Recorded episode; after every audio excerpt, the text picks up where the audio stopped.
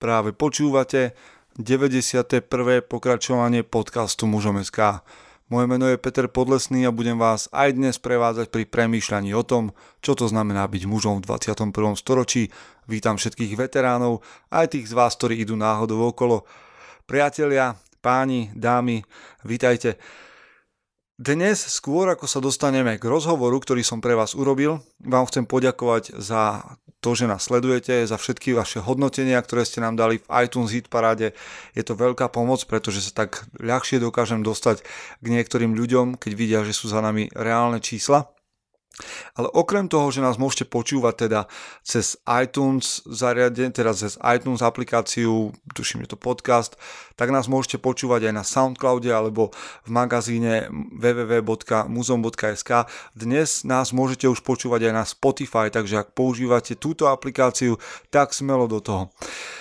Priatelia, mám pre vás ešte niekoľko vecí. Jedna vec je, že do 31.12. tu máme takú mini spoluprácu s beardguru beardguru.sk. Ak nakupujete dnes alebo zajtra z môjho pohľadu, tak zadajte do promokódov muzom.sk a mali by ste mať 20% zľavu. Dlhodobo spolupracujeme s Audiolibrix, čo je vlastne taká veľká knižnica, server pre audioknihy, kde si ich môžete zakúpiť je to portál, ktorý sa venuje predaju audiokníh, ja ich mám veľmi rád, takže ak pôjdete cez webový prehliadač audiolibrix.sk lomeno muzom.sk hneď máte 20% zľavu na váš výber kníh, čo tiež asi trošku poteší. Okrem toho by som vás rád pozval aj do uzavretej skupiny mužom.sk na Facebooku, ak ste teda muži a chcete sa posúvať trochu ďalej a chcete na sebe pracovať. Je to skupina, do ktorej nie je prijatý každý, zodpoviete na tri vstupné otázky a môžeme sa tam stretnúť. Okrem toho tak ako sa snažíme my pomáhať a pracovať pre vás aj cez magazín, aj cez podcast, môžete podporiť našu prácu tým, že si nájdete číslo účtu, kdekoľvek je zavesené na, na Soundcloude, je zavesené na Facebooku, je zavesené aj v magazíne. Ak nás podporíte čo i len sumou jednej kávy, veľmi radi a teda veľmi sa tomu potešíme a budeme veľmi radi. Toľko asi na teraz z toho, čo som vám chcel povedať. Pred nami je rozhovor, teda zvučka a potom už veľmi zaujímavý rozhovor s chlapom, ktorý toho má napriek tomu, že je mladý, veľmi veľa. Poďme do toho. Chce to znáť svoji cenu a ísť houževnate za svým. Ale musíš umieť snášať rány. A ne si stiežovať, že nejsi tam, kde si chcel a ukazovať na toho nebo na toho, že to zavideli. Pôjdeš do boja som. Ak dokážeš sniť, nedať však sní vlád. Práci, taše činy v živote se odrazí ve viečnosť. Kde je vôľa, tam je cesta. Istý druh krásy. Zaslužte si své štíty! Priatelia, vítajte po zvučke a dnes je pred nami rozhovor. Vy už ste v názve podcastu videli, s kým sa budeme rozprávať, ale je celkom fajn, ako teda budem môcť privítať. A ja som veľmi rád, že si na mňa našiel čas Michal Gula. Čau, Mišo. Ahoj, ahoj, ahoj, pozdravujem. No, začnem neviem, že ako veľmi ťa ľudia poznajú, možno tí, ktorí sa hýbu nejakým spôsobom v móde, ale my sme tak už pred týmto nahrávaním spomínali, že ty, respektíve vy, ste dôkazom toho, že na východe predsa len niečo je. A kým teda povieme presne konkrétne o tom, čo robíš, ako sa k tomu dostal a, a ako vlastne ten váš svet funguje, tak sa opýtam, že za posledné tri mesiace, koľko krát si bol v zahraničí, alebo kde všade si bol? Tak za posledné 3 mesiace som odlietal asi, to bude 8, 24, zhruba asi 31 letov som spravil, pretože za 6 mesiacov som to dal asi 67 letov som spravil a bol som v Taliansku, v Bosne, v Chorvátsku, na Ukrajine a každý týždeň som v podstate aj v Londýne. Takže asi tieto krajiny, ešte Maďarsko, lebo tým som prechádzal, takže to rátam, takže to rátam tiež bolo ich zopár, bolo ich zopár teda tých krajín. No a teraz, teraz ľudia, ktorí si neprečítali názov, môžu mať pocit, že robím rozhovor s nejakým travel blogerom, s človekom, ktorý sa živí cestovaním alebo nejakými dovolenkami, ale nie je to tak. Ty si bol všade pracovne, Áno, pretože, tak. pretože vlastníš s tým spolumajiteľom a spolutvorcom vlastne Tajmaru, čo je vlastne, tá Tajmar je firma, ktorá šije obleky, konfekciu pánsku na takej, že top úrovni. Uh, áno, pravda je to, že uh, šijeme obleky, šijeme na mieru. Uh, tú top úroveň to už nechám klientov, nech to oni hodnotia uh, za nás tú, tú našu úroveň, ale áno, samozrejme snažíme sa, snažíme sa byť tí lepší. No tak poďme teda k tomu, že byť lepší, lebo tak na východe a respektíve v Prešove a z časti vo, vo Svidníku, alebo tak vo Svidníku a v Prešove sa tvorí niečo, čo nie je celkom také štandardné, ale začneme teda od začiatku. Ty si krajčír? Uh, ja osobne krajčír nie som, aj keď sa to momentálne učím, som taký samúk, čiže učím sa od, nás, od našich šikovných uh, tetušiek krajčírok, uh, aby, som, aby som jedného dňa dokázal aj ja sám ušiť ten kompletný oblek. Uh, aj keď pravdou je, že vlastne doplnil som si uh, vzdelanie v Londýne, ale o tom možno potom trošku porozprávam. No a, a počkaj, tak ale študoval si niečo aspoň týmto smerom, alebo niečo s podnikaním si študoval? Nie, nie, nie, nie. Ja som vyštudovaný uh, vlastne na hotelovej akadémii v Prešove, a tam mám ukončené štúdium. A vlastne, ako som sa k tomu dostal, tak v podstate moja rodina sú krajčíri. Moja mamka je krajčír, moja kresná je, je, je, je krajčír. Vlastne ocko bolo mechanik uh, šiacich strojov.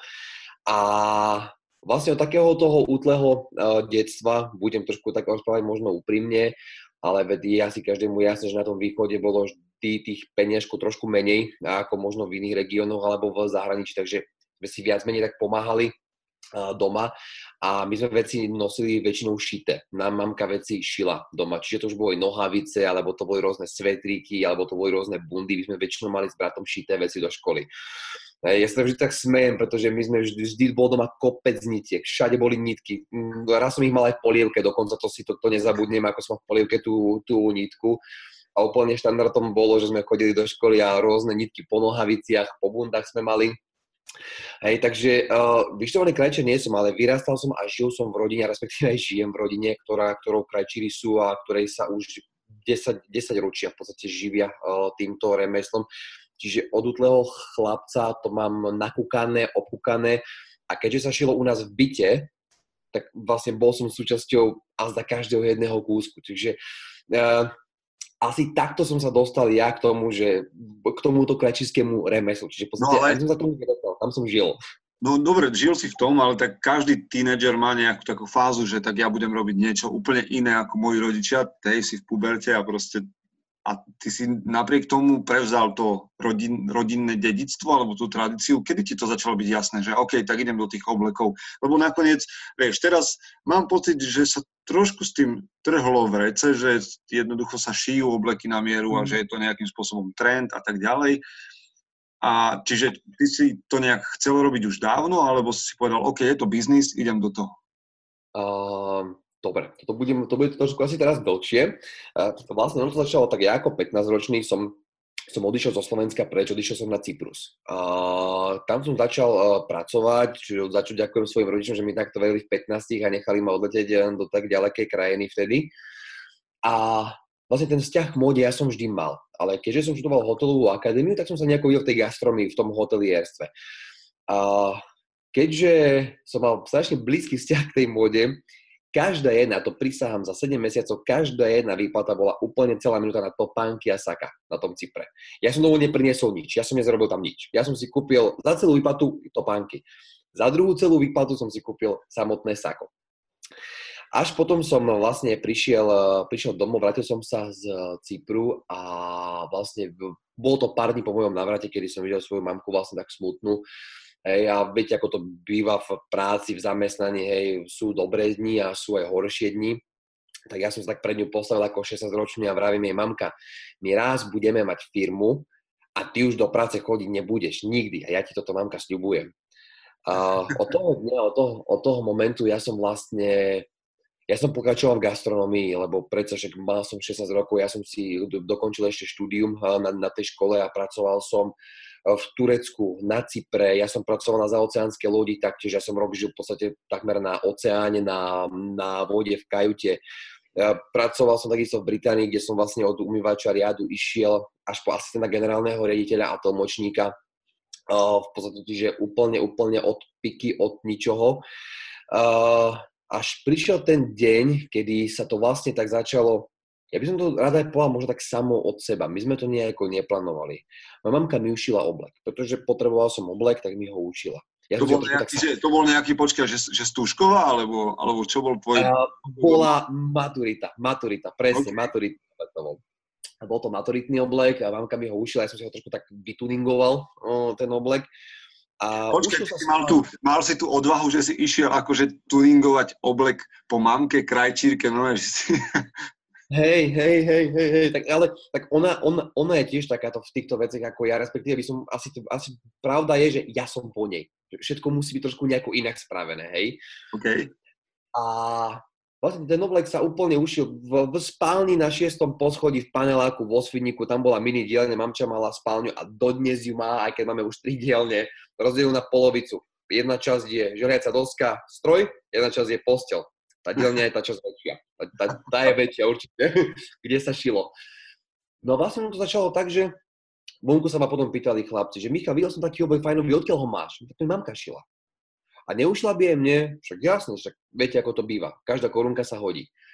Tak sa ušiel ďalší oblek. No ale ten kamarát potom išiel zase von a zase sa pýtali aj jeho, odkiaľ má on oblek tak on poasiel do mňa. Tak mamka, ušíme ďalší oblek. Ale my sme chodili do práce, my sme boli vždy radoví, štandardní zamestnanci. Ja som pracoval v Británii, mamča pracovala ako šička vo Svidníku. Len sme si tým pomáhali a tešilo nás to strašne. A až to nejako tak rástlo. Ono to nejako tak samo išlo. Skutočne, my sme chodili do práce, my sme nič s tým neriešili. Ono, ono, ono to proste rástlo. Až jedného dňa mamka vraví, že, že nestíham. Mamka zavolá aj svojej sestre krsnej, je to moja krsná, nech nám pomôže s tým. No a ono to zase nejako rástlo, až jedného dňa sa už nestíhalo ani s dvoma. Ja hovorím, mamka, tak skúsme. Ja hovorím, ja vezmem priestor, ja som už za ten roky v zahraničí, hovorím, niečo aj našporil, o, tak poďme to skúsiť, ja vezmem nejaký malý priestor. Ja budem predávať, ja celý život predávam veci a ako čaším sa toho strašne veľa naučil, keď sa s ľuďmi a ty budeš šiť. Tak som zobral taký maličký priestor, kúpili sme, zainvestovali sme nejaké korunky do tých uh, strojov, ale klamal by som vám, ak by som vám povedal, že som bol človek, ktorý mal vzdelanie v marketingu, v biznise, školu za sebou, biznis plán. Nemal som nič. Nemal som nič. A práve toho sme dôkazom toho, že ak si niekto myslí, že potrebuje začať biznis a mať neviem aké vedomosti, skúsenosti, školy, investorov a všetko, nie, ja som nemal nič. Ja som nemal nič. Ja som... Inak zaujímavá vec, keď hovorím niekedy s podnikateľmi, že mnohí tí úspešní opisujú, že tak ako, ako ty, že nebol tam nejaký taký akože šialený plán o tom, že ako byť milionárom do 30 čo neviem, či sa k tomu dostaneme, či už si, ale, a, ale yeah. teda, že, že tie veci tak nejak postupne a postupne rástli. No, vieš, čo mi napadlo počas toho, že dnes, keď sa pozeráš na ten oblek, na tie saka z Cypru a na ten oblek, ktorý si mal maturitný, tak bola to dobrá robota oproti tomu, čo dnes robíte, robíte hej, tam vlastne vo Svidníku? Tak ja mám vždy vzťah k tej, k tej gastronomii a k tomu hotelierstvu a vždy mám veľký rešpekt voči ľuďom, ktorí toto povolanie robia. Takže či je, či je to lepšie? V, ťažko, ťažko povedať. Toto je niečo, v čom mám vášne. Je to moje hobby. Ja do práce už nechodím. Ja už, dlhé, ja už asi 6 rokov v podstate, odkedy máme tento biznis a dá sa povedať, že nechodím, nechodím do tej práce, pretože sa bavím tým, čo robím. Ja dokážem stať ráno, a nie, že dokážem, ja to robím v podstate denne. Ja stanem o 5 ráno, o 6 ráno a ja chodím spať o 1 ráno. A mne to nevadí. Ja dokážem lietať, ja dokážem chodiť hore-dole, ale ja nie som taký unavený. Ja to nemám ako prácu, ja to nemám ako povolanie, nič, nič. Takže ťažko by som asi možno tak súdil, že toto je lepšie, toto je horšie. Toto je niečo, v čom mám strašnú vášeň. A ja si myslím, že asi preto sme dotiahli to, kde sme až tam, lebo som to nikdy nebral na, cez papier. Nikdy som nebral cez žiadne analýzy, cez žiadne štatistiky, nič. Robil som len to, čo ma baví. A písal som to, čo som cítil. A píšem to tak dodnes. Vždy to tak robím. No a teda, ale to sme urobili taký skok, lebo to, čo, čo sme počuli na začiatku, že teda uh, x hodín, kilometrov nalietaných zahraničie, ako sa človek dostane do zahraničia so slovenským oblekom, alebo k tomu, aby, mal, aby spolupracoval a učil sa niekde v zahraničí z bytu, kde šije mama so sestrou a ich syn a synovec vlastne predáva v nejakom mm. obchode. Kde je ten preskok? Kedy sa to láme? Mal si taký uh, že, že teda zavol, dvihol si telefón, zavolal si niekomu, že no. halo, ja som Michal, robím obleky a berte ma do Londýna. Nie, nie, nie. Ono, keď by to bola, keď, keď by to bola taká pravda, ja si myslím, že takéto veci si človek, alebo respektíve nejaká tá tretia sila musí asi uznať, že teraz si to zaslúžite. Tá, ten preskok vedie asi po nejakých tých trapeniach a dvoch bankrotoch osobných, ktoré som mala ja, taktiež. Ako povedať ten preskok? Uh, no, počkej, to začali... teraz si povedal veľmi veľkú vec. Dva osobné bankroty? Napriek tak, tomu tak, si áno stál a povedal, že OK, dva bankroty nestačia, idem do tretieho. Lebo rozumieš, tak, tak. teraz som sa chlapov pýtal v jednej skupine, ktorú máme, takej uzavretej od mužom SK a pýtal som sa, že kedy vedia, že je čas skončiť. Tak ty zjavne, pre teba nie sú kritéria, že dva bankroty. Nie, nie, nie, viete, ono, pokiaľ ešte nie som v tom cieli, pokiaľ ešte nie som v konci tam, kde som si to naplánoval, tak to ešte nie je potom pre mňa koniec. Osobný bankrot je len vec nejakého statusu financií na tom účte, ktoré nevyšli, ale určite to nie je v finále v hlave. Čiže pre mňa do rôzne poli. Peniaze viem zarobiť stále. Ten plán, ktorý bol a ktorý nevyšiel, nebol to len ten správny kľúč toho zväzku. Tak okay. som musel nájsť a okay. okay. Takže ja som, to, ja, som, ja som to mal asi tak a je pravda, že bolo to veľmi tesne už tomu tretiemu bankrotu, ono to bolo v rozpeti veľmi krátkeho obdobia a to boli presne tie začiatky, ktoré možno teraz tak v krátkosti sa posnažím opísať. Ak to je teraz k téme samozrejme. Jasne, poď, poď. Uh, to bolo to, že my sme teraz začali robiť ten, ten biznis. Ja som vlastne nakupoval ďalšie materiály, látky. Čo bola najväčšia chyba, ktorú už v živote ja nespravím, bolo namiesto toho, aby som zariadzoval biznis, tak ja som si zaradzoval kanceláriu. Však ja som z filmov, nie? Však prvé treba mať kanceláriu, počítač, stoličku veľkú, koženú a všetky tie veci. Až potom som si sadol a, som, a, som, a potom som, som nad tým rozmýšľal, no Mišo, fajn, ale tých klientov nie je až toľko, nakoľko si ty teraz tú dielňu postavil. Tak poďme hľadať tých klientov. No a to už, bola, to už bolo potom iné kafe trošku viete, mať tých pár desiatok klientov bolo fajn, ale povedzme si úprimne, oni tiež nepotrebujú oblek každý mesiac. Hej? Mhm. A na Slovensku tiež človek potrebuje oblek jeden za pár rokov najskôr. No a tam začal byť kameň úrazu. Ja som sa začal posieť taký samou učiť, ako ten biznis riadiť, čo mám robiť. Veľa ľudí mám svetkov, ktorí by vám dokázali potvrdiť, uh, sú dnes moji kamaráti veľmi dobrí, uh, ktorí mi volali, ktorí išli dávať dieťaťu mlieko o 4 ráno, pretože to bola firma medzi panelákmi, v, v, v jednej budove mi volali, že ty čo nespíš? No, no pracujem, pracujem, lebo ľudia mi prídu ráno do práce a musia mať prácu. No, až potom som si nejako tak povedal, že skúsme to v hlavnom meste, že tam budú ľudia. Tak som dal vlastne na Facebook, kde vtedy možno bolo, no nech sa, možno som mal 60 lajkov. A to boli asi moji kamaráti iba, hej, ale vtedy vás, bravím samúk, idem školou, pokus, omyl. Dal som to, že budem v Bratislave, uh, budeme brať miery, bol to, myslím, že vtedy to bolo Hotel Holiday Inn a že tam budem. Samozrejme, čo sa stalo, ja som prišiel do Bratislavy pomaly s poslednými peniazmi, ale tam mňa nikto nečakal. Tam nebol nikto vtedy. Wow, OK. Vtedy som si, vtedy som si uvedomil, že, že sranda končí. Že riadiť biznis môže byť fajn, ale je veľký rozdiel medzi, medzi hobby, rob to, čo ťa baví, a medzi tým, že čo skutočne vieš a na akú, do akej vody chceš vlastne skočiť. Väčší problém nastal ešte ten, keď som sa vracal domov a došli mi peniaze a ja som ostal uh, za Banskou Bystricou na Donovaloch stať, pretože som nemal ani peniaze na benzín, nemal som ako dojsť domov. A domov mi trebalo ešte nejakých 250 km dojsť.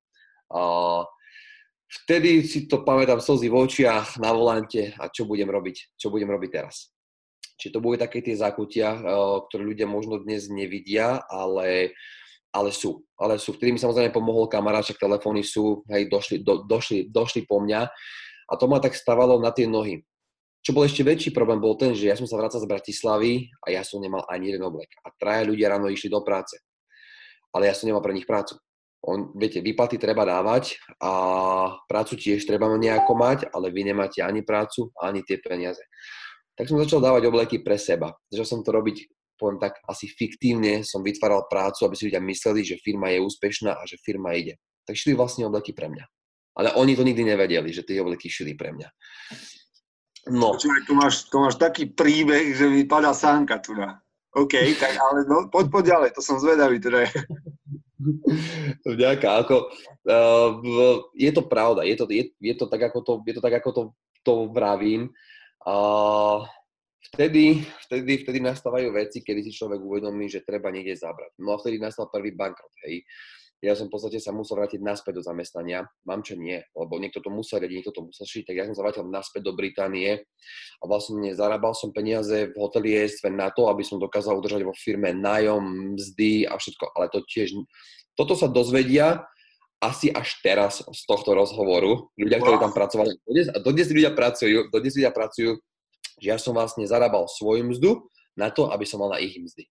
Čiže moja mzda, moja mzda išla, sa vždy posúvala a to bola tá viera, kedy zbankrotujete ďalej a idete napriek tomu, lebo veríte, že táto firma má budúcnosť, má perspektívu, ale momentálne neviem, ako ju mám riadiť tú firmu. Tak som používal svoje, svoje výplaty na výplaty niekoho iného. OK, takže si zachránil vlastne firmu pred prvým bankrotom takýmto spôsobom. Tak, presne. Potom som robil druhú chybu. Uh, druhá chyba bola to, že som prišlo, prišlo pár zákazok, bolo to viac, trošku som sa vyškolil v marketingu v Londýne, uh, ako sa robí biznis. Prišli prvé zákazky, tak som sa vrátil domov, lebo to treba riadiť. Veľmi, veľmi podobný scenár nastal, kedy som vlastne, zase som si musel uvedomiť, že tých oblekov to nie je každý mesiac taká zákazka, Michal. Takže treba zase niečo robiť iné. Zase to nevyšlo, zase som padol prišlo pár, vyšli sme hore, ale padli sme opäť dole. Tak som si opäť zbalil veci, opäť som si kúpil letenku, opäť som zavolal bývalému zamestnávateľu, či ma vezme do práce, ale tým, že som bol makač, tak mi vždy otvoril dvere a povedal, jasne Michal, vráca. Tak som sa opäť vrátil do toho Anglicka, kde som začal, kde som začal uh, opäť makať. No a opäť ten istý príbeh. Vlastne kupoval som pomaličky veci, aby som dokázal utiahnuť uh, firmu. Myslím, že takto to trvalo asi 3 roky asi 3 roky som, som takto išiel, ale to netušil nikto, čo ja robím. To fakt mhm. netušil nikto. Až potom začali ľudia sa ozývať už z hlavného mesta, pretože predsa tá, aj tá práca sa začala už trošku mm, nejako rozprávať medzi ľuďmi. Už v tom zahraničí som trošku o tom ľuďom porozprával. Tak ma začali volať už aj do toho hlavného mesta, že majú záujem o moje, o moje služby. O, boli to rôzne ľudia z Košic, ktorým ďakujem, ďakujem dodnes, ak to budú počúvať. Je to pán napríklad Peter M., ktorý, ktorý mi strašne pomohol na tých začiatkoch, ktorý obliekal o, svoju vlastne finančnú skupinu chlapcov.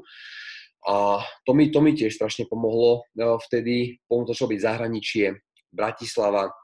Zahraničie ešte prídem, ako, ako som sa k tomu dostal tam vlastne.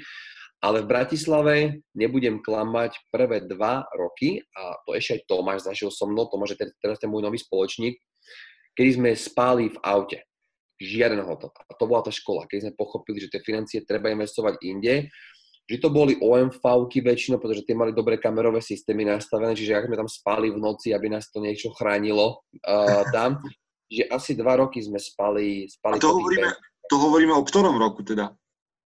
Wow, to by som teraz vám asi klamal. Zhruba to bolo asi 3 roky, alebo nejaké 2 roky, 2,5 roka potom, čo sa, čo sa, otvorila, čo sa otvorila firma, čo sme boli s mamčou tak asi to bolo také obdobie, kedy sme spali, kedy som spával sám prvé v aute, aby som šetril za hotely peniaze. Ľudí som navštevoval, ja som chodil k ním. Oni si povedali, kde sú kanceláriu, kde chcú, aby som došiel do akého bytu. A ja som proste jazdil všade uh, za nimi. Ale to hovoríme, povedzme, približne rok 2014, 15, 13. No, 14 asi. Aha. 14, 14, 15. Tak by som to asi nejako, nejako dal. Takže to boli, to boli také tie zákute, kedy sa človek potom vlastne učí, a čo funguje, čo nefunguje, kde peniaze treba dávať, kde tie peniazky, peniažky vlastne netreba ešte, ešte, ešte dávať. No a to bolo, to bolo taká, taká tá, tá temnejšia stránka toho biznesu, čiže peniaze, ktoré neboli na benzín, spanie v aute, aby sa šetrilo za hotely, aby bola práca v tom hlavnom meste, aby sme sa nejako vybudovali meno, nejaké to renome, aj samozrejme kvalitu oblekov nejako, nejako dostali hore to bolo, to bolo takéto jedno z toho, ako sme, sa, ako sme sa vlastne na Slovensku ťahali hore a budovali, a budovali si to meno. A dnes je samozrejme situácia iná, ale asi o tom budem asi potom rozprávať. A mm. potom to zahraničie, tam som vlastne využil kontakty z gastronomie. Keďže som pracoval pre jednu takú známú sieť reštaurácií, takú tú lepšiu, Ktorá bola... To kľudne môžeš, tu na značky všetky a tak ďalej, kľudne si to háč. Čiže bolo, pre... bolo, to, bolo to pre jedného významného francúzského šekuchára Raymonda Blonga, ktorý vlastne má aj uh, Michelinové reštaurácie. Okay, super. Čiže skutočne to bola taká bonitná klientela. Uh, tým ja som bol možno taký, keď sa, viete, tam sa vás ľudia pýtajú, čo robíte, aké máte hobby. Britská klientela je klientela, ktorá je veľmi, veľmi taká zdvorila pre mňa. Sú takí páni gentlemani. A, a extra tá bonitná klientela. Tak som im vrával, že čo robíme doma ešte, aké mám ja hobby, že staráme ešte o to doma, pracujem aj tuda. No a ono to tiež bolo, tak Michael, daj mi na seba číslo. Ja obleky nosím každý deň a ja rád, ja rád podporím mladých ľudí. No ono to bolo takto, že presne jeden, druhý, tretí. Ja som vždy pracoval a vo voľnom čase som ešte chodil za, za tými pánmi. Robiť skúšky, vybrať látku, brať im miery. Takže vlastne skrz a nebytej gastronómie by som sa nikdy asi možno, no nikdy, to som asi prehnal, že nikdy, lebo možno by som našiel nejakú inú cestu, ale môj príbeh píše to, že vďaka gastronómii a vďaka vlastne reštaurácii som sa dostal k tej britskej klientele. Čiže ani to zamestnanie nikdy nie je uh, známkou toho, že zo zamestnania sa k biznisu nedá dostať. Dá. A práve, že mhm. tam sa dajú veľmi dobré kontakty nazbierať. Dá, je, zamestnanie nám vždy dáva čas premýšľať s pokojom stáleho príjmu. Čiže môžeme plánovať a pritom zarábať. A využívať kontakty a hlavne tí šikovnejší, ako som ja, som okúkával tých lepších, ako sa robí marketing, ako to riadia, čo robia, čo rozprávajú, aký servis ponúkajú. Takže škola veľká. Veľmi, okay. veľmi veľká. Tak sme vlastne no. prišli potom do toho zahraničia. Do, to bol prvotne Londýn to bol Londýn, potom bolo Švajčiarsko taktiež, ale neviem, či ideme teraz na to, alebo no, potom teraz, Ako to je? To je, znamená, že timer existuje um, aký čas? Koľko rokov je to tak, že... Uh, to sú, to sú tie čísla, kedy by som, to by som musel teraz sa pozrieť asi na URSR, asi tam aj idem, alebo... No však, ja zatiaľ ti len pripomeniem, kým sa, a však schválne pozrie, lebo to ma fakt zaujíma, že ako sa ísť, dá ísť z auta až po bonitnú klientelu, teda spani, e, od spania v aute až po bonitnú klientelu. Medzi tým technickú vec ti pripomeniem, že si si to asi nevšimol, ale stále mi vykáš, napriek tomu, že sme si potýkali a to len, to, to hovorí len, nie, tak nič sa nedieje, to hovorí len o tom, že pracuješ s klientmi, kde to gentlemanstvo je na prvom mieste, čo si všímam inak na, na vašom Facebooku, že gentleman je pojem, ktorý, ktorý používate veľmi často že ste si nabrali taký smer, že naozaj aj tie obleky, aj, aj, aj teda pre vás reprezentujú istú, istú formu chovania a kultúry, čo je skvelé. Mm, tak je, uh, vieš čo, som vždycky naučený oslovať a to... Uh, niekedy ma to ľudia upozorňujú, niekedy dosť často, ak dojdem niekde k lekárovi a lekárovi stále pane, pane, pane. A to mám z toho sir, sir. Vždycky oslovujeme ľudí sir v Británii a ono to strašne ostane tomu človeku. To vykanie, oslovať ho pane alebo pán gentleman veľmi ťažko sa od toho odvykáva a asi sa, asi sa ani neodvykne od toho. No, a kým pozeráš teda, ako dlho existujete, tak ma teda zaujíma. že sme to otvorili, mám tu 2004. 2004? 2004. Uh, ale dovolím si tvrdiť, že taký ten 2014-2015 rok, to je ten rok, kedy nastal ten veľký zlom v tom, v tom no, našom biznise. A povedz mi, povedz mi, že ja to teraz tak vnímam, lebo mňa obleky bavia, aj keď momentálne musím, a to ja neviem, či šéf-redaktor mužom SK by mal povedať, že nemám doma oblek, čo by som mal mať, a chcel by som mať, ale, ale nejak tým, že cvičím, tak stále si beriem oblek iba na chvíľu a potom sa mi zmení veľkosť. Ale mňa zaujíma teda, na Slovensku je aká situácia, ako ju ty vidíš, že robíte niečo alebo snažíte sa robiť niečo v top kvalite, koľko takých, že v top kvalite firiem tu je, alebo že vieš, tak máš asi prehľad nejakého konkurencii? Máme, je, jasne. Taký, je tu taký, že boom, alebo, ste, alebo máte monopol, alebo ako to je? Uh, ako monopol si nemyslím, že máme. Uh, to, to asi nebudem tvrdiť nikdy, pretože ako, ako vravíš aj ty, uh, tých firiem pribúda, tých firiem rastie, čiže všetci sa snažíme byť v niečom, v niečom lepší. Uh, uh, No, lebo ja viem, že ste to... Ja, pozri, ja ako zákazník, hej, teraz potenciálny, ti poviem, že ja vnímam Timar, to viem, lebo som videl billboardy a, a videl som čosi na Facebooku od vás, aj vaše veci, ktoré šijete, ktoré sa mne páčia, čiže o vás viem. Viem, že v Bratislave je Le Premier, oni prišli z Čech, mm. viem, že pijú čosi a tiež hovoria o veľkej kvalite a že si držia. A okrem vás dvoch, pravdepodobne tu ešte niekto je, ale ja neviem že by tu niekto iný bol, ale sú? Sú, ja ako myslím, že medzi takých fakt, že do, dovolím si skutočne tvrdiť, že medzi takých popredných, ktorých ako ja vnímam ako takých mm-hmm. na vrchole a veľmi rád im spravím aj tu na reklamu, je to Marko Mirelli a potom je to ešte aj Taylor Made v, v Bratislave. Uh, takže sú tu skutočne kvalitní krajčíri uh, a kvalitní hlavne image konzultanti, ktorí sa ktorí vedia, čo vravia, uh, vedia, čo, čo rozprávajú. Je pravda, že oni sú skôr na, tom, na tej západnej časti, oni sú v Bratislave, tam majú svoje showroomy. Uh, my sme tu na, na východe Slovenska. Máš pravdu, tu na, na východe je to skôr situácia, vieš, ja mám na to taký dosť všestranný a diplomatický názor asi, tu je skôr tých, tu je menej tých biznis centier. Tu nie sú nejaké takéto firmy, vieš, kde by si človek mal obliekať dennodenne oblek.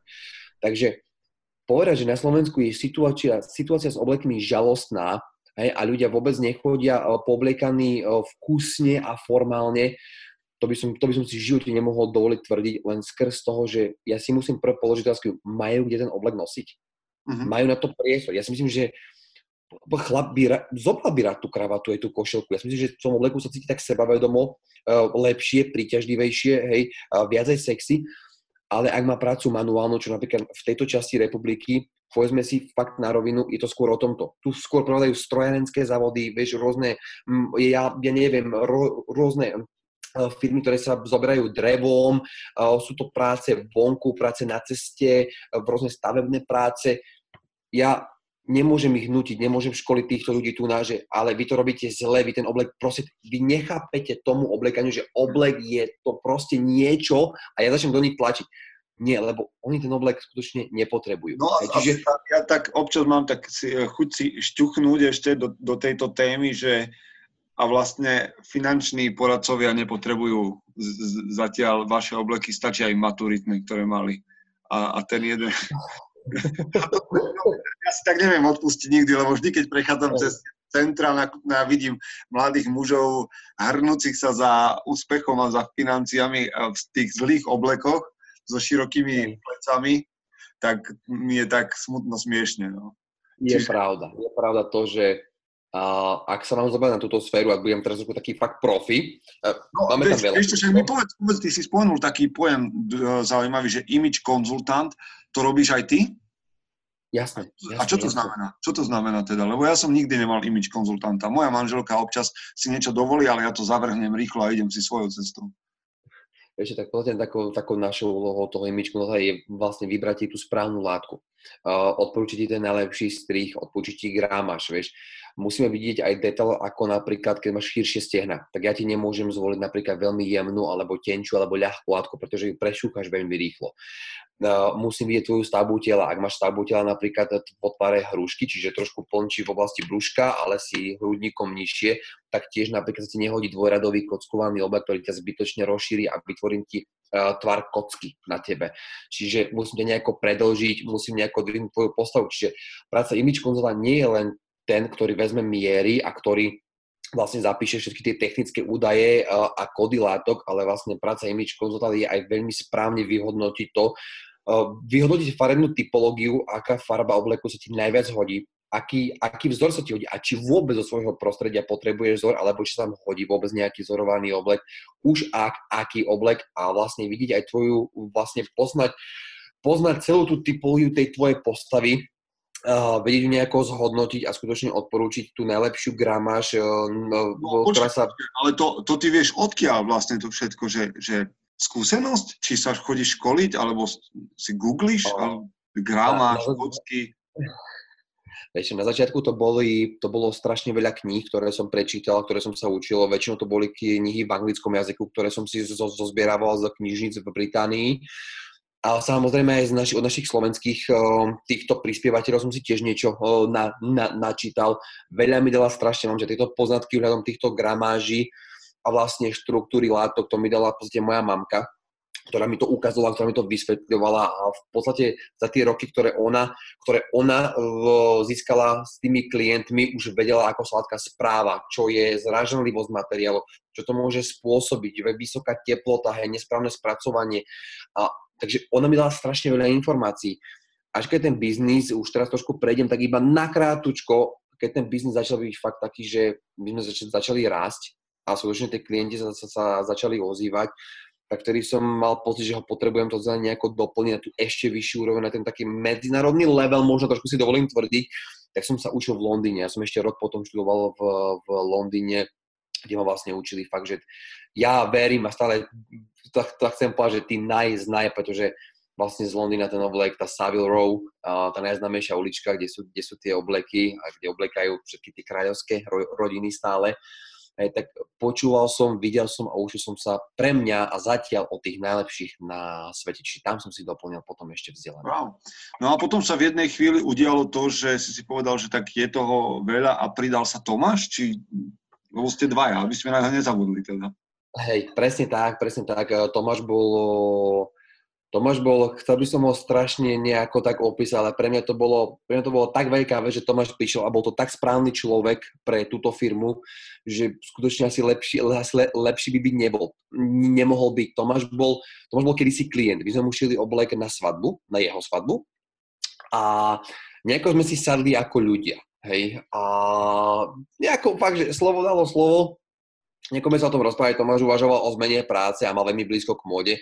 A keďže ja som mal tri kolapsy za, za sebou, preto z, z vyčerpania už potom, pretože ja som to už nedával, ja som to už nestíhal všetko, pretože ten biznis do, takto asi vyrastol z poroka na, z dňa na deň. V podstate v tomto ponímaní to bolo z dňa na deň a ja som prestal stíhať. Ja som, ja som sedel za autom, ja som kúpil auto a ja som mal do dvoch rokov nabehali tam 180 tisíc km, hej, 190, čo plus tie lety všetky. Ja som proste spal, žil v aute a v lietadle. A tak, tak vlastne došiel Tomáš, uh, ktorý položil, stále to chcem pripísať jemu, pretože ja si myslím, že to je aj jeho zásluha. On položil ten taký rozhodujúci kameň v Prešove uh, na ten showroom. Ja som bol vo Svidníku, dovtedy som fungoval len a len vo Svidníku. Ja som sa bal toho väčšieho mesta a Tomáš povedal, poďme, dáme to, ja sa o ten Prešov postarám, ja, ja to postavím. A svoje slovo dodržal a dnes Prešove fakt si myslím, že máme veľmi, veľmi pekný dvojposchodový showroom a tešíme sa samu strašne poďme k tomu, čo, o čom vlastne hovoríme dlho. Čo je pre teba vlastne ten oblek? Akože čo to pre teba znamená? Vieš, je to kus obleku, ktorý sa vníma nejak formálne, veľa chlapov sa tomu snaží vyhnúť, že oblek len dotrhlý a ja mám tričko a rifle a tak. Čo pre teba znamená oblek? Uh, vieš, tak neviem, či som možno ja ten až taký naj, najsprávnejší, ktorého by sme sa to mali pýtať, pretože pre mňa je oblek už súčasť, pre mňa je to životný štýl. Ja ho, ja ho mám na sebe, vieš, od útleho poviem chlapca, kedy som nosil saka a bundy. Čiže ja sa vo obleku cítim najprirodzenejšie, tak ako niekto v tričku. A zase budem možno trošku taký všestranný, uh, nie preto, že by som sa ne, chcel niečomu vyhnúť, ale je to preto, lebo to tak skutočne vnímam. Uh, ľudia by v prvom rade mali nosiť to, čom sa cítia dobre. Čiže ak nosíš tričko a máš rád mikiny, tak pre teba je to to, v čom sa cítiš fajn a v čom sa cítiš sebavedomo. A pre mňa je toto oblek. Pre mňa je oblek to, v čom sa cítim dobre, v čom sa rád pohybujem. Uh, vidím, vidím skutočne ten rozdiel, kedy prídem niekde v obleku a v kravate, vidím ten štýl do tej konverzácie so mnou, ako sa ľudia so mnou bavia. A musím to skutočne povedať, je veľký rozdiel, ak vieš, niekedy si večer potrebujem vybehnúť len, len, len, len niekde niečo dokúpiť, tak si vezmem na seba rýchlo tie plaky, mikinu, vyletím. A žiaľ Bohu, aj tam potom vidím rozdiel, ako sa so mnou ľudia vtedy rozprávajú. Hej. Vidno, že už nemajú ako voči mne možno, nemám takú váhu možno. Čiže šaty robia človeka, a nejde o globálne otepľovanie, čiže nemôžem to zase rozprávať, že to je všetko. Ľudia, to si musíte uvedomiť, to je všetko. Nie, nie, nie. Až do takýchto extrémov ja nechodím, ale ten oblek vám pomôže na, na tej životnej ceste. Pri rôznych dôležitých životných rozhodnutiach a na rôznych pracovných pohovoroch, kde by bolo fakt asi čudné prísť v tričku a strašne sa na to zamestnávateľ pozerá. Oblek je celkovo vnímaný ako dominantná formálna vec, e, kde je, vyžaruje nejaké také gentlemanstvo z toho, hej.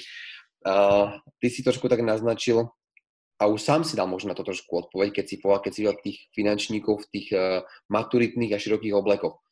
Sám si povedal, tak som sa, vieš, mne to myšlo také, také, také fajn, také vtipné možno, alebo nejaké také podobné slovo si použil. Vidíš, a to je presne to, to je ten prvý dojem, na ktorý veľmi, na ktorý nie že veľmi, na ktorý dva pokusy nemáš. Prvý dojem je len jeden. Buď ho spravíš, alebo ho nespravíš. A teraz povedzme si úprimne, ideš sa u, uchádzať o job v Google alebo v Apple. Dáš to možno v tričku, alebo v nejakej právnickej kancelárii, nedáš. A mhm. povedzme si úprimne, ak, ak tam nabehneš, ešte otvoríš dvere, neotvo, neotvoríš ústa a už si neprešiel pohovorom. Ale ak dojdeš v dobrom obleku, ktorý ti fakt dobre sedí, pretože to vyžaduje to, že ten človek si je vedomý toho, že si niečo do toho investoval. Že si na tom dal záležať a že ti už či to hostiteľ, alebo možno budúci zamestnávateľ, lebo tvoja kariéra nie je ľahostajná. Okay. A nemáš problém, nemáš problém zainvestovať peniažky. A presne tam som trošku videl to, čo si ty naznačil s tými finančníkmi, že ak ich vidíš, a tam je pre mňa ten kameň úrazu v ich prípade, že ako vážne bereš potom tú svoju prácu keď rukavy máš pomaly, že ti nevidno ani prsty, sako je dlhé a široké, je to nejaký maturitný uh, oblek. To je to, čo ten oblek vyžaruje v podstate, že uh-huh. ako vážne to berieš a koľko si ochotný do toho investovať, keď to vyzerá, keď vyzeráš takto a ja ti už na začiatku neverím. Hej. Je to možno trošku kruté, ale povedzme si úprimne, Peter, ľudia to dneska takto vnímajú. Ja sám nemám z toho nejakú extrémnu radosť, ale je to tak, hodnotíme na prvý dojem toho človeka. Ja som pred nejakým časom hovoril s Adamom Suchánkom, no, Adamom Rustmanom Suchánkom, ktorý je fotograf slovenský a okrem toho mhm. robí, robí taký blog o móde. Sledujem ho aj pravidelne. No a on, on o sebe hovorí akože overdressed photographer, akože neviem to po slovensky povedať. Máš ty pocit, že teda si niekde, prídeš do, niekde do spoločnosti asi overdressed, keď máš tak rád tie obleky? No, stáva sa mi to veľmi často, stáva sa mi, sa mi to fakt často. Uh, niekedy bolo v dobe, keď som sa možno cítil nepríjemne, ale potom už som ten pocit, e, zbavil som sa nejakého toho, toho pocitu, pretože výjsť v obleku na ulicu, kedy si to, po, po, pozri sa na tých takých tých detkov, ktorých ešte dnes je vidno. Oni, oni dodnes chodia v kraváte v obleku, ten vyjde von, ide len do potravín, ale on vyjde v obleku von. Čiže je to taký, taký, taký životný štýl a beriem to ako najvyššiu formu odevania pre gentlemana, pre, pre chlapa, hej. Ale skutočne mám aj tiež rád, ak to stále ostane m, tým chlapom. Ak chlap ostane chlapom, ak nenosí, ja neviem, nejaké ne, ne, nejaké trištvrťové rúžové nohavice, super skinny strihu, hej, čiže to už je oblek, ktorý bol nejako ako ja tomu vravím, trošku taký vytuningovaný. Stále no, mám rád, no počkaj, tak čo si myslíš, čo si myslíš teda o Pity Uomo? Uh, ja na Pity Uomo mm, nejazdievam, uh, chodívam na, na, na iné výstavy, pretože dodnes som tam nenašiel nejaký, neviem, nejaký zmysel. Dobre, do, neviem, či to dokážem tak, tak, takto vyjadriť. Okay. Pre mňa je tam presne to, ak sa pozriem na rôzne tie strihy, uh, veľmi veľa vecí je z môjho pohľadu až nenositeľných. Uh-huh. Uh, možno áno, možno vo Florencii, možno v Miláne, možno sa tam ukazovať, tí ľudia tou modou žijú. Hej, ako fakt kúsky sú kvalitné, sú tam fakt tí top of the top of the world. A, ale neviem, neviem, ja som skôr toho takého, mám rada aj extravaganciu, často sa tak oblečiem, ale mám rada aj využiteľnosť toho obleku. No, skôr sa zameriavam na to vypracovanie, na ten strich a najmä, aby som ten oblek dokázal aj nosiť reálne a, a a využívať ho. OK, počuj, že uh, ja keď som videl váš Facebook a m, občas urobím takú chybu, keď idem na niekoho Facebook, na nejakú stránku, že si prečítam komentáre mm-hmm. a vo mhm. vašom prípade je tam veľa takých pochválnych a tak ďalej, že ľudia sú spokojní, vedia si, preto sa vám darí. Ale potom tam vždy pribudnú nejaké také, že á, že tak toto, to kto má nosiť a ja radšej bundu a, alebo mikinu a tak, čo ty si povedal, že OK. A potom sa ľudia ťažujú, že tak, ale však to sú šialené ceny a tak ďalej. Hovorí, že oblek nemusí nosiť každý, ale predsa len tak sú situácie, kde by si ho ľudia mali obliecť. Ale čo s človekom, ktorý, a na východnom Slovensku ty o tom vieš, čo s človekom, ktorý zarobí, ja neviem, 800, 700 v hrubom, ten mm-hmm. má nosiť oblek? Uh, závisí od toho, kde pracuje. Skutočne závisí od toho, kde, kde, kde pracuje. Dobre, Slovenské... tak nezoberie si, vieš, nezoberie si oblek do práce, dám ho nepotrebuje, zarobí 800 v hrubom, ale ide na svadbu, alebo ide na, na pohreb, alebo ide na, nejak, na nejaký ples a tam oblek asi od vás si takýto človek nemôže kúpiť, ne? Teraz trošku som taký podrývač. Uh, pohode, pohode, pohode. Vieš čo, trošku sa vrátim späť k tým komentárom, ktoré si tam vrával, nám tam ľudia roz, nadávajú rôzne niekedy. Nej, uh, ak si pozrieme potom nejakých profov, tak vidíme, že, väč, že väčšinou majú nohavice, pritom my im nevravíme, aby nosili obleky. Čiže ja si v tomto prípade otváram pukanca a čítam tie komenty a ja sa trošku bavím. Okay. jasné, jasné, jasné. My im nevnúcujeme ich názor. Oni majú pocit nám vnúcovať nejako ten ich názor, ale v pohode, v pohode, my to berieme, my, uh, je to fajn. Čo s tým človekom, ktorý zarobí 800 eur v hrubom? Skutočne uh, dá sa, dá sa aj, aj u nás uh, oblezy, nemáme samé len také tie závratné, závratné sumy. Uh, ja, to, ja to vravím vždy tak, kúpiš si jeden oblek, ktorý, ti, ktorý budeš kúpať s kompromisom, hej, ktorý stojí, dajme tomu, 150 eur, okay. ale nesedí ti v ramenách, eh, je ti bude široký, príliš krátky, na to vidím strašne na chlapov a dokonca aj vo veľmi vysokých pozíciách, ktorí nosia saka príliš krátke. Ak vidno chlapový zadok spod saka, je to nevkusné, je to neelegantné, to sako by malo byť dostatočne dlhé, aby nám zakrývalo uh, raz po roko, v podstate rozkrok a zadok, zadu. Okay. Buď to dlhé rukávy, hej, alebo si nenašiel tú svoju farbu. Takže ja sa potom tak pýtam, že áno, nosím, nosia tie obleky strašne neradi, ale prečo? Lebo možno sa necíte tak sebavedomo. Možno vedia, že ten oblek proste nie je to, čo, v, čom vyzerajú, čo, v čom vyzerajú dobre. Alebo možno dať nejakých tých, povedzme, 350-400 eur, nejako sa skladať nejako nabok, kúpiť si radšej ten jeden oblek, ale oblek, ktorý mi sedí, oblek, ktorý je len môj a ak ste dobrý krajčír, tak ten oblek musíte tak, aby ste ho do budúcna, my to robíme štandardne našim klientom, vedeli aj zúžiť, ale aj do dostatočnej miery aj povoliť. Samozrejme, dve konfekcie sa nedá, ale to už by asi minul celý šatík, nielen náš oblek. Okay. Ale ak je na brúško, vieme mu ho aj prispôsobiť tak, aby, aby sme mu ho vedeli dať do tej požadovanej šírky. A máš pocit, uh, že, teda, že, že to je úplne že zlá cesta? Alebo tak mám, vyveď z omilu ma pouč, že a idem teda do takej nejakej klasickej konfekcie, do obchodu, kúpim si oblek a prídem potom ku krajčírovi, že urobte mi z tohto tu top oblek. No, vieš čo, nie je to zlá cesta. Nie je to, nemám, nemám skutočne nejaký taký vážny dôvod, prečo by som to mal odsudzovať. Uh, bravím, na mieru je na mieru, je to tvoje, ty si vyberieš, čo chceš. Okay. Uh, máš tam konzultácie, máš tam skúšky, proste sedí ti to tak top, ako ty mm-hmm. si si proste nakázal. A ak prídeš kúpiť konfekciu, dáš si ju následne upraviť. Ak si aspoň približná konfekčná veľkosť, buď nebudem klamať, že na konci môže byť fakt dobrý výsledok. Skutočne okay. dobrý. Ak si veľmi nekonfekčný a chceš urobiť z balónu samopal, tak to asi nedáš. Okay. To, to, to neprerobíš. To neprerobíš. Môžeš tam sa hrať, krajšie to môže, ale ak ramena ti raz nesedia, lebo to je vlastne celá tá konštrukcia, to je ten, ten bešiak toho obleku, ak ti to v tomto raz nesadne a tie rukavy vyzerajú zle, uh, otvára ti to chlopne vpredu, nedáš to. Takže v tomto prípade už tá úprava skôr to bude vyzerať ešte horšie možno než ako lepšie. No a keď sa Takže... bavíme o, o tom, čo robíte uh, vy na Slovensku, tak robíte s vlnou, robíte s materiálom, robíte so všelijakými farbami. Dokonca som videl, že a to bolo pre mňa v istej chvíli prekvapenie, že obleky merino, hej, že z merino vlny sú obleky. Čo je pre mňa mhm. taký, ja som začal ako, hej, aj z ohľadu športu a tak nosiť vlastne merino, trička a tak ďalej, pretože viem, že tá látka má svoje kvality, hej, že, ale prečo merino oblek? Vlastne merino, to sú ovečky, merino austrálske ovečky, ktoré, s ktorými je zaobchádzané veľmi nadherne a ktoré sa, ktoré sa pravidelne strihajú, pretože majú tú najkvalitnejšiu vlnu, aspoň dodnes sa to považuje za jednu z najkvalitnejších materiálov, z najkvalitnejších uh, vln, ktorú, ktorú, ktorú oni majú.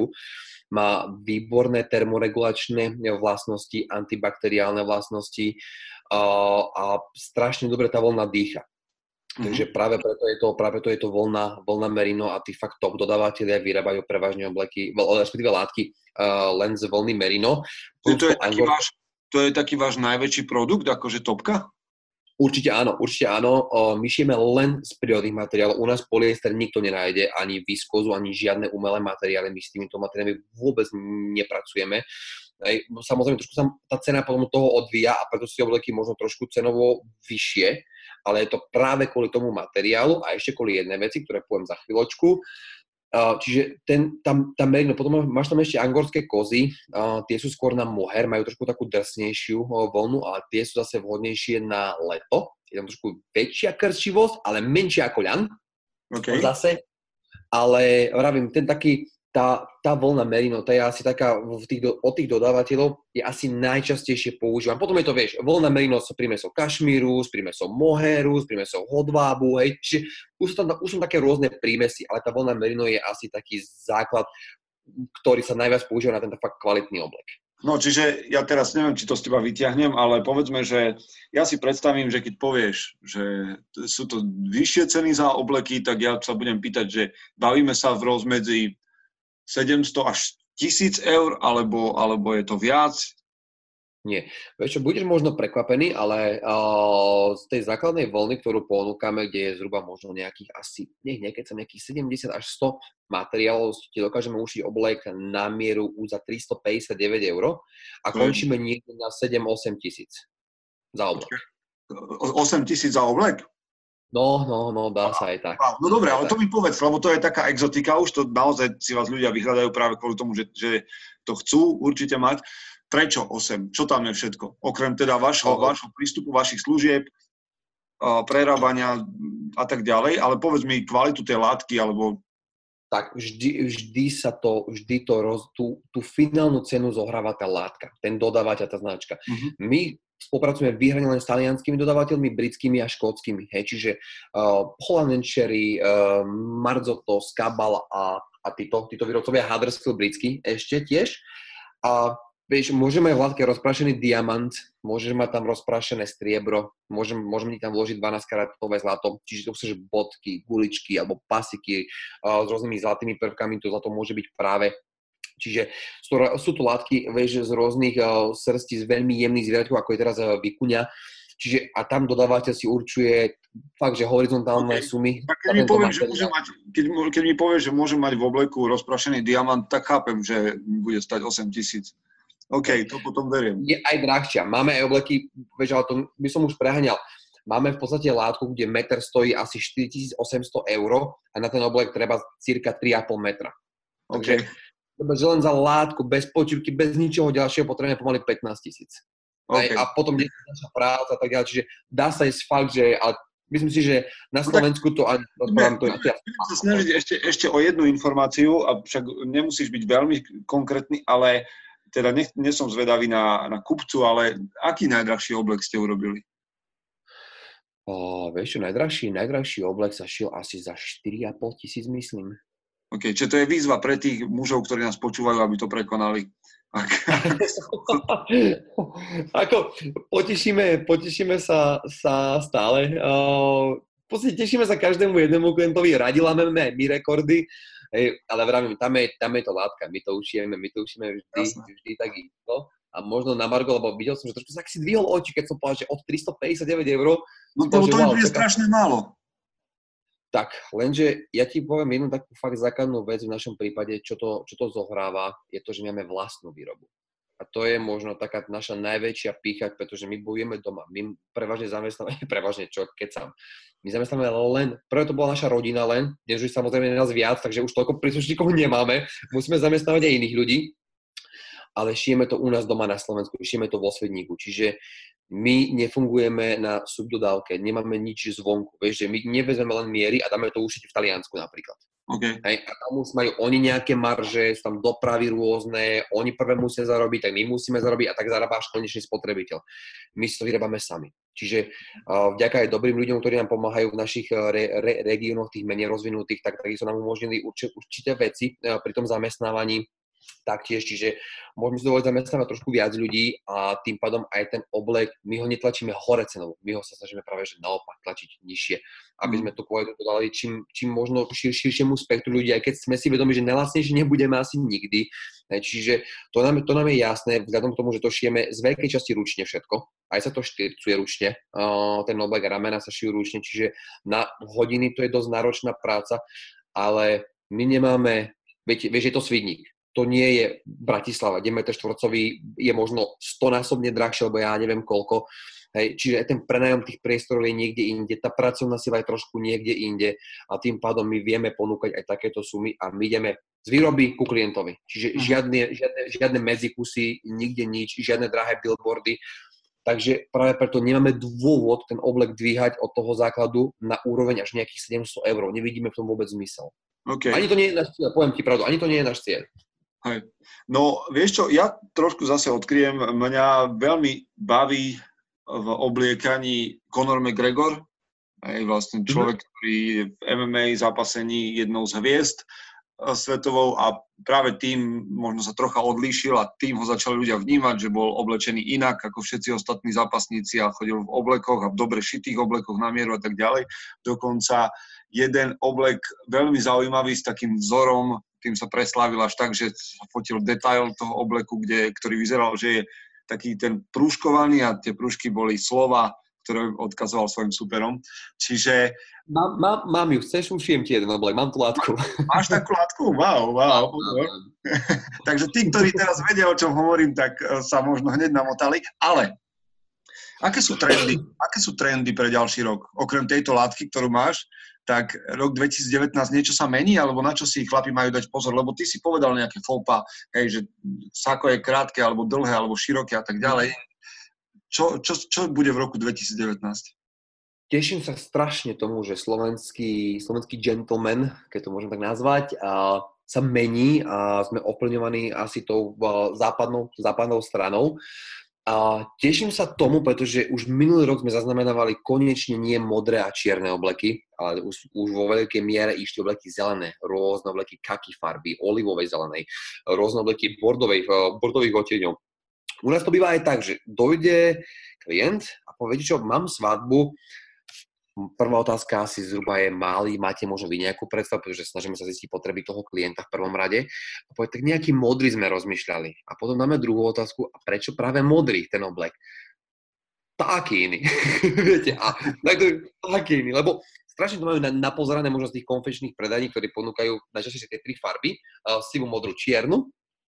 No a väčšinou od nás odchádza potom v olivovom zelenom obleku, príde po modrý oblek, zase odíde v červenom obleku každému, čo sa hodí.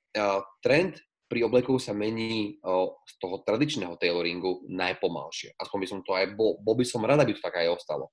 Pretože vravím, robiť nejaké rúžové, červené obleky s nohavicami, ktoré končia niekde pod kolenami a už som videl aj obleky, ktoré mali krátke rukavy, ja toto nepovažujem za oblek. Ani nikdy ho nebudem považovať za, za oblek. Čiže toto není pre mňa, toto je skutočne nejaký len fashion na sezónu, hej, ale oblek má históriu storočnú.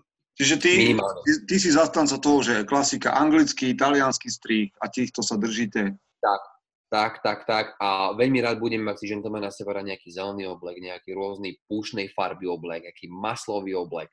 Tých fara, tá farbná škala je strašne veľká, aj tých vzorov je, je, je, je hrozne veľa. Vravím, každému sa hodí niečo iné.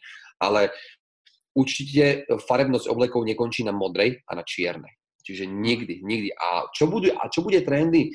A ja verím, že to zase budú tie zelené obleky, strašne, aj keď budeme to meniť, um, ja by som strašne nadišiel do tých tmavo-fialových uh, oblekov tohto roku, viac bordovej trošku, trošku presadil a strašne sa mi páči obleky púšnych pieskových uh, fárieb, čiže táto je taká moja trikolóra výzva a boj na túto sezónu, uh, v ktorých, ktorých, v ktorých to budeme tlačiť.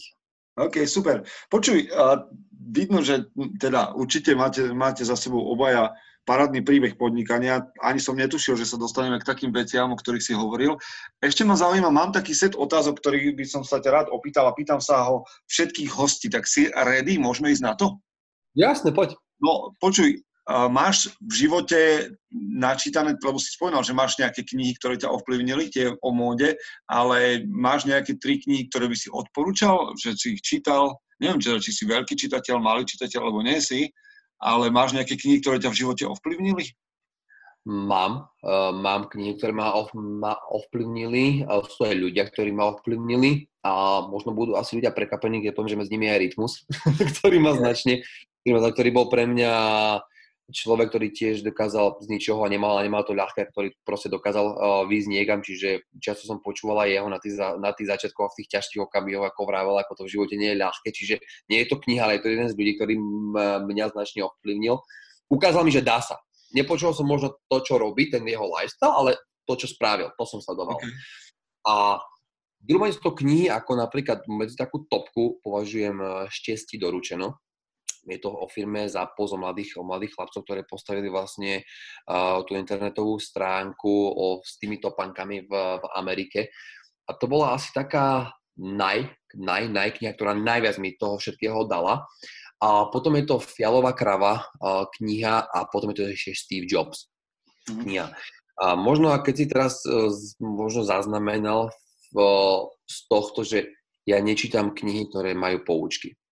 A chcel by som povedať, že odporúčam to aj ostatným, ale nech si každý si nájde takú svoju, svoju cestu, ale vravel som to už mojom, na mojom Instagrame, vlastne keď som tam robil jeden článok, poviem to tak fakt v krátkosti, ľudia vravia, rob hlavne to, čo ťa baví. Ja mám kamarátov, ktorí ich všetko sekli, skončili so všetkým, začali robiť, čo ich baví, ale na to, aby si sa s tým dokázal vybudovať príjem, ono to netrvá, že z mesiaca na mesiac skončí, odrazu ti firma ide.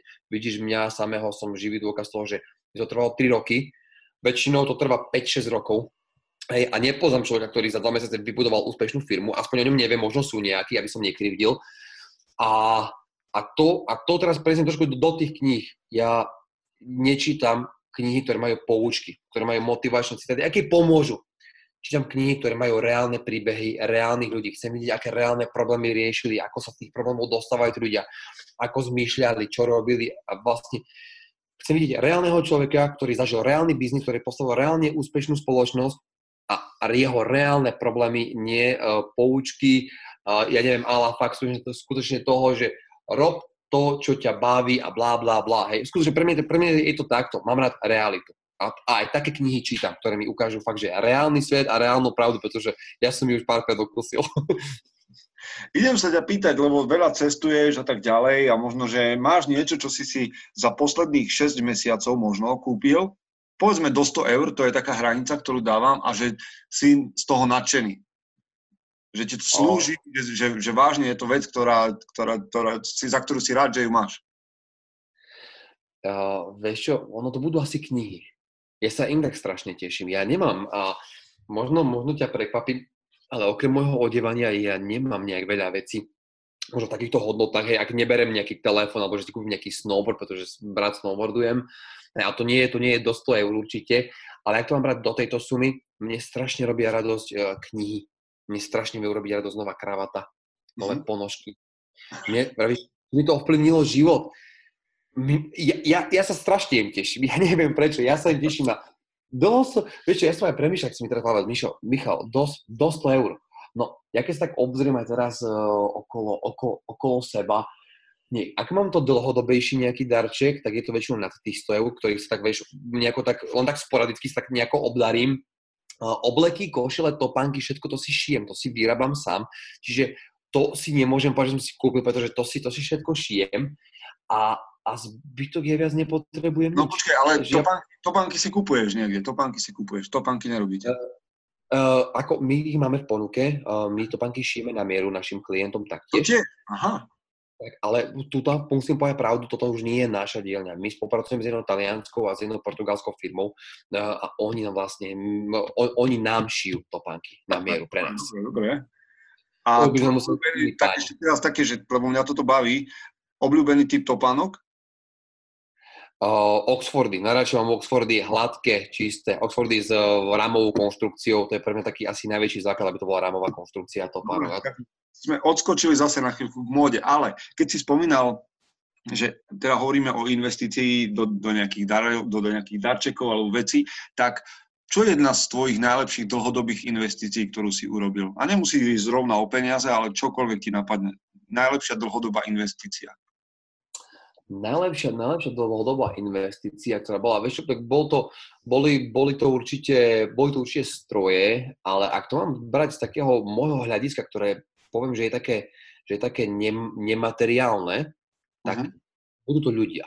Budú to ľudia, s ktorými som trávil čas. Snažil som sa obklopovať a lietať za ľuďmi, s ktorými som sa rozprával a vlastne, uh, ktorých som počúval, počúval som ich rôzne, rôzne príbehy a jedna z tých krajín, keď letím niekedy do Londýna alebo letím, letím proste do, do, do Bosny, stretávam sa s ľuďmi, ktorí mi vravia ich príbehy, uh, ako k tomu došli, uh, čo spravili, ja to potom dokážem tak, tak nakopnúť riadne. Čiže dlhodobá investícia sú možno peniaze, ktoré miniam na letenky a na tie cesty, ktoré mi určite neprinesú žiaden finančný prospech a dokážu mi hlavu tak poupratovať, hej, že ja sa vracam naspäť a mám, a, mám, a, mám, a mám pocit, že som zarobil viac, než, než kedykoľvek predtým, ale pritom som nezarobil ani cent.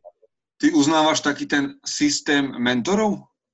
Uh, určite áno, reálnych, pozor, reálnych mentorov. Aj na nich som sa raz vyjadril taktiež, že uh, máme tiež rôznych mentorov na Slovensku, ktorí uh, vám budú rozprávať, ako zarobiť, čo urobiť presne.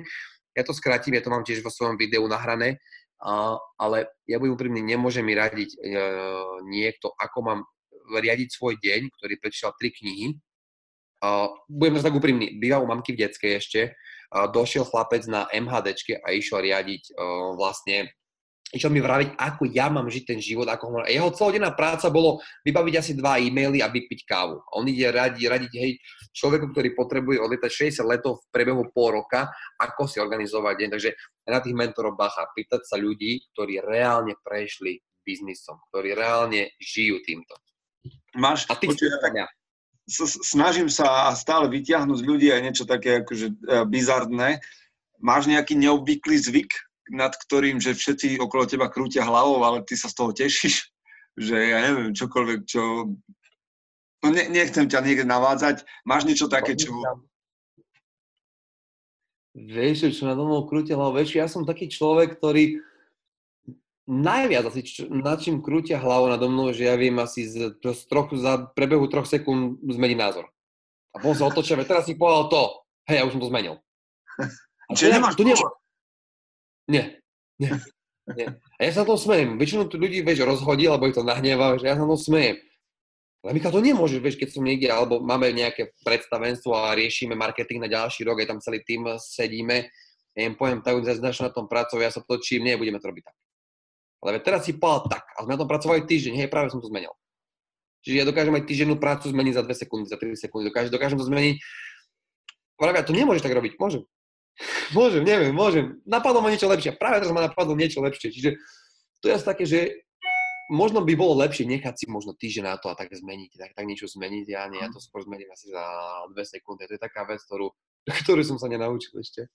Ty si mi povedal pred začiatkom, že tej práce že teda sa tešíš, že, máš, že máte veľa práce, ale že je to niekedy tak na hrane. Ako to zvládaš? Čo je taký, povedzme, za posledné roky dobrý zvyk, ktorý ti pomáha fungovať hmm. v tvojom dni? Ešte dobrý, dobrý zvyk, dobrý zvyk, ti poviem pravdu, v takomto tempe ti dajú doktory. Oni ti povedia, dajú ti pár diagnóz a neboj sa, i hneď, i hneď ťa napravia, aby, si to, aby si mal lepšie zvyky, nech ich, ne, než ich máš uh, doteraz. A v takomto, v takomto tempe človek, je to, mi to trvalo veľmi dlho, mi to trvalo roky, nájsť kľud a, a ani dodnes sa mi to niekedy nepodarí.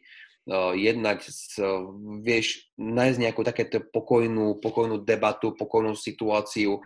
Hej, uh, neviem čo, ťažko by som sa, sa, sa, nejako k tomu, sa nejako k tomu vyjadril, pretože v tomto, v tomto tempe, keď ideš, je to strašne zhodná. Chcel by všetko stíhať, to sa, to, to sa nedá.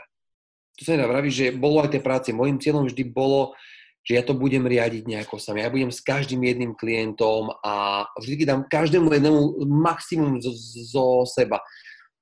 Ale vplyvom tých, tých klientov sa to nejako prestalo stíhať. Hej. Čiže mal som pocit, že potom som im trošku viac už ubližoval, než som im pomáhal tým klientom. A tak začneš, poviem, nazvem to tak, púšťať ľudí uh, do firmy dovnútra a vtedy sa musíš naučiť ich riadiť. Uh, tam už sa preklínam, pre, prelínam, pardon, možno to, že čo pozitívne, hej, uh, ako, prepáč ešte raz, povedz, pripomín mi tú otázku. No, to je presne o tom, o tom zvyku, ktorý si si, hej, ktorý ti pomáha riadiť veci alebo ktorý ti pomáha riadiť tvoj deň. A keď si spomenul, že riadiť ľudí, hej, alebo teda naučiť sa viesť ľudí, tak myslím si, že to je dosť kľúčová vec. Tak, zvyknúť si potom trpezlivosti strašne. A to bolo, vieš, ja som e, možno bol človek, ktorý mal očakávania, vieš, za 5-6 rokov, ktoré som mal nabúchanú hlavu. A človek, ktorý ti príde do firmy, on ju odrazu takú nemá. Čiže zvykať si na trpezlivosť, zvykať si na pokojné rozhovory, zvyka, zvykať si na to, venovať im, venovať im viac času. Hlavne človek by chcel, aby bol s každým jedným klientom. To bol aj cieľ, to bol aj cieľ, ale práve nečakali sme, že to pôjde do takýchto rozmerov, že budeme vlastne vo Švajčiarsku, že budeme v Taliansku, že budeme v Nemecku, že budeme v Anglicku, lebo ja som na Anglicku spomenul, ale my sme ešte v ďalších krajinách. A ono chceš, nechceš, on to prestaneš stieť. A vtedy je dôležité si fakt budovať zvyky, ktoré ťa, ktoré ťa dokážu nejako ukľudniť, musíš si nájsť niečo, čo ťa dokáže upokojiť, alebo niekoho. A ja mám teraz aj človeka pri, pri sebe, ktorý ma dokáže krotiť, dokáže ma uh, tlmiť, skutočne aj umytie auta. Ne, ne, ne, ne, ne, neísť s ním do automyvarky, lebo ja nemám čas rýchlo proste buchnúť ho. Nie. Dať si tepláky staré, zobrať si vedierko, napustiť si šampónik a proste umývať si autičko sám, hej. To sú, a to sú zvyky, ktoré som si budoval, pretože vždy som veril, že musím mať automatizovaný život, musela mi chodiť upratovačka do bytu, lebo ja som nestihal ani upratovať si byt. Nič som proste nestihal, nič. Ale vravím, potom ti doktori povedia, že Okay. No a ako? A ty si rýchlo zvyky začneš budovať. a idem ešte na, takú, na také dve otázky. Na jednu sme možno šťastie odpovedali. Aké zlé odporúčania počúvaš vo svojej profesii? Čo sú také mýty, ktoré najčastejšie sa objavujú? O, vieš čo, asi taký ten uh, najväčší, ktorý je ľudia strašne... Ak, berieme obleky, budem, kom, budem priamo na nich, je to, že Zelený oblek je pre poľovníkov, Royal modrý, to nie je taký, ako poľovník budeš vyzerať, vieš, u nás na východe. A ak máš ten Royal modrý, takú tú žiarivú modrú, nie, nie je to také, jak železníčar počúvaj bude. Vieš, to sú také tie skutočne najväčšie mýty, ktoré v živote takto neboli kategorizované a ani nie sú, alebo že na svadbu by mal byť čierny alebo modrý oblek, alebo že čierny oblek je len na pohreb. To sú veci, ktoré vytvorili ľudia. Napríklad mne sa v Británii na tomto zbavili a smiali, na to, že to, odkiaľ vy toto máte. To si tak ľudia proste stanovili, oni to proste vytvorili a za tie roky toho vznikol taký boom, že takto to je. Vôbec to nie je. Čierny oblek, kľudne počas dňa. A prečo nie? A chlap, ktorý má dobrú postavu dá si čierny oblek, čiernu kravatu a bielu košelu, čierne Oxfordy topánky. Vyzerá to peckovo, vyzerá to úplne brutálne. Čiže hlavne tieto mýty, ktoré nie sú nejako podložené, o, to je taký ten najväčší, by som povedal, asi, asi v našej branži, lebo počas svadobnej sezóny 8 z 10 ľudí nám toto povie. Uh-huh. Hej, a to je taký asi ten, to je, to je asi fakt také, že najväčšie toho, to gro toho. A viac, okay. bolo by takých viac menších, ale to je taká topka pre mňa asi. Taký ale to je, myslím, že, to je myslím, že dobré, lebo s tým polovníkom a železničiarom to počul už asi každý z nás. Že, že no, tak. to je, ja, a čo robíš, čo robíš uh, aké sú tvoje um, techniky, keď naozaj sa, je toho veľa, kde vypínaš, alebo akým spôsobom uh, si vyčistíš hlavu? Uh, vieš čo, snažím sa vždy sadnúť na bicykel a ísť niekam, ísť niekam preč. Uh, trošku, trošku si zajazdiť niekde. Teraz v zime napríklad je to snowboarding, uh, kedy vtlužný človek sa zameriava na tú dosku, na, na ten sneh. Takže toto je, toto je také môj, moje asi, môj odpočinok. Snažím sa hlavne vyvarovať sa bytu, a kancelárií. Hej, v týchto priestoroch si nikdy neoddychneš. Vždy tam máš veci okolo seba, ktoré ti pripomínajú prácu, máš doma rôzne materiály, máš v práci rôzne materiály, čiže snažím sa ventilovať niekde preč a snažím sa hlavne vykonávať aktivity. Kedy to bol wellnessy. Ale láhneš do bazénu a kde rozmýšľaš? V práci si. Zase si v práci. Proste musíš vykonávať niečo, pretože na tom snowboarde sa musíš koncentrovať, musíš sa mu venovať. Hej, ak nie, tak padaš a bude to bolieť. Hej, v, te, v tom bazéne len ležíš, čiže hlava ti ide prácou, hlava ti ide prácou, čiže pre mňa je to hlavne aktivita, hlavne musím nejakú aktivitu. Je toho času málo, strašne, to nebudem klamať aj, aj teraz, pretože tým rastie, trénujeme ďalších ľudí, takže toho času je málo, ale vždy, keď sa dá, vždy, vždy, vždy idem, uh, alebo PlayStation. Ako, zapol som asi trikrát za rok, ale aj tie autička, keď hráš, vieš, vždy sa venuješ, koncentruješ hlavou na tie zákruty a proste na ten plyn, brzda, nie, buchol som zase. Pohodne to vypneš a cítiš sa taký iný, cítiš sa taký, taký uvoľnený z tej práce. Čiže hlavne to, čo ti, čo ti eh, hlavu otočí na druhý smer, hlavne robiť to. OK. Posledná otázka, taká klasická, už nie z tohto setu, ale pýtam sa v závere vždy môjho hostia, čo to znamená byť mužom? Ako ho ty definuješ? Wow, to je, to je fakt dobrá otázka. Uh, byť, byť mužom, byť sám sebou hlavne, A tak asi by som ja definoval muža ako hlavu rodiny, tak ho vidím ja. Ja vidím muža ako chlapa, ako nejakú takú, ako nejakú takú dominantnú, ako nejakú oporu, ako človeka, ktorý proste vie buchnúť po stole, ako človek, ktorý má jasné stanovenie v živote, kam ide, kam smeruje, má nejaké vízie, má nejaké ciele, je nejaké bezpečie pre tú rodinu. Asi tak si predstavujem ja proste chlapa, chlapa muža. Mm. E, nie som, nikdy nemám nič ani proti uh, rôznym týchto iným sexuálnym orientáciám, ak to možno povedať fakt sú, že nemám, nemám proti nikomu nič, pretože mám mama, aj, mama, aj, mama aj takých priateľov, ale ja som zastanca ten, že skutočne veľmi rád vidím, ak chlap, ak chlap je chlapom, ak nenosí na sebe nejaké lizatkové farby, cukričky a takéto veci, ktoré mi trošku tak zoženšťujú možno toto naše chlapské pohlavie, čiže mám rád skutočnosť a v takom globále, ak chlap je vždy chlapom. Hej, aj má tie názory a niekedy tá vojenčina by nám niektorým možno trošku pomohla. Super, vďaka. Počuj, Michal, záver je už len o tom, aby sme určite všetkým povedali, kde všade vás môžu nájsť, kontaktovať. Čiže skús nahodiť, kde je váš Facebook, ako ho nájdu, Instagram, možno kde ťa môžu stretnúť, vidieť, povedz. Stretnúť vidieť, to bude trošku náročnejšie, pretože ja som dosť rozhľadaný v zahraničí, dokonca za pár hodín odlietam do Londýna naspäť, zhruba za nejakých asi 7 hodín. Takže to bude také náročnejšie, najčastejšie to v mojom e, showroome v Prešove. A môžu nájsť nás samozrejme tam, potom je to Svidni, kde je centrála, ale tam je zase outletová predajňa, takže kľudne aj tam sa môžu zastaviť a poslucháči. Potom je to Bratislava, kde máme takisto svoj tým ľudí, a potom je to vo Švajčiarsku v Efretikone, kde máme takisto svoj, svoj, svoj kútik, e, aj našu úžasnú slovenskú Mirku, ktorá sa o vás veľmi rada e, postará. Potom je to Londýn, potom je to Oxford, kde pôsobím ja v týchto lokalitách hlavne, čiže môžu nás ľudia nájsť aj tam. V konečnom, v konečnom dôsledku obsluhujeme aj klientov v Berlíne, kde lietame. Takže kľudne, ak je to Berlín, tak sme aj v Berlíne.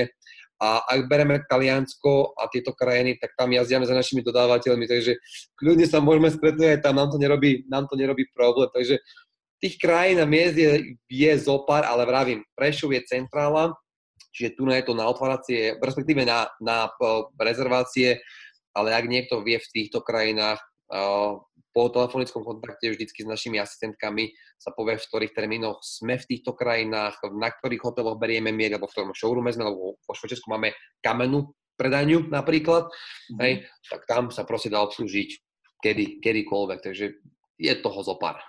No a keby som vás chcel vidieť online? Keby som chcel vidieť online? A teraz možno ako na myslím, možno nejaký, no, nejaký poďme, Skype? Poďme na sociálne siete, alebo má, určite máte... Ja, ja, tak to myslím, tak samozrejme máme to Taymar, uh, Taymar obleky na mieru, máme to na Facebooku, Taymar obleky na mieru, takisto funguje aj Instagram. A web už je hotový, taktiež čakáme, že dnes, zajtra už by mal byť spustený, je to no, čiže, teda, táto relácia vyjde vonku tento podcast 30.12., to znamená, že tam už bude, bude tento... Už by to malo byť, už to bude to na našej facebookovej stránke. Nech si poslucháči na to kliknú, pozrú a uvidia novinky. A tento príbeh, ktorý som práve teraz aj rozprával na tom začiatku, je v krátkosti uh, v, opísaný aj vlastne na tom na našom webovom portále. Takže Super. Skvelé, Michal. Ja som sa dozvedel veľa inšpiratívnych vecí a ten váš príbeh budem s nadšením sledovať ďalej. Tebe už uh, pípajú, pípajú všelijaké správy, lebo ťa volajú do Londýna, takže budeme pomaly končiť. A verím, že, verím, že sme otvorili ďalším chlapom nejaké možno nové obzory, čo sa týka oblekov a zač- teda skončím tým, čím sme začali, že predsa len na tom východe niečo je a je tu toho viac, ako by kto mohol čakať. Je, je, je, je. Sme, sme toho dôkazom, že sme tu. Michal, ďakujem, ďakujem ti za tvoj čas, ktorý je narvaný, ja ale je narvaný inšpirujúcimi vecami, takže ešte raz uh, poslucháči, priatelia, muži, ženy, ktorí ste s nami vydržali, toto bol Michal Gula, zakladateľ a spolumajiteľ Tajmar. Super, ďakujem veľmi pekne, ďakujem aj ja za pozvanie. Bolo to skutočne super, rád som si pokecal, hlavne tak uvoľnenie. Pozdravujem všetkých poslucháčov a verím, že sa jedného dňa možno uvidíme aj osobne. Len sa pripomente, že počuli ste to z, od, od Petra, od mužom SK. Tak, čau zatiaľ, ahoj. Ahoj, čau. Chce to znát svoji cenu a jít houževnatě za svým ale musíš umět snášet rány. A ne si stěžovat, že nejsi tam, kde jsi chtěl a ukazovat na toho nebo na toho, že to zaviděli. Pôjdeš do boja som. Ak dokážeš sniť, nedať však sním vlád. Práci, naše činy v životě se odrazí ve věčnosti. Kde je vôľa, tam je cesta. Istý druh krásy. Zaslužte si své štíty!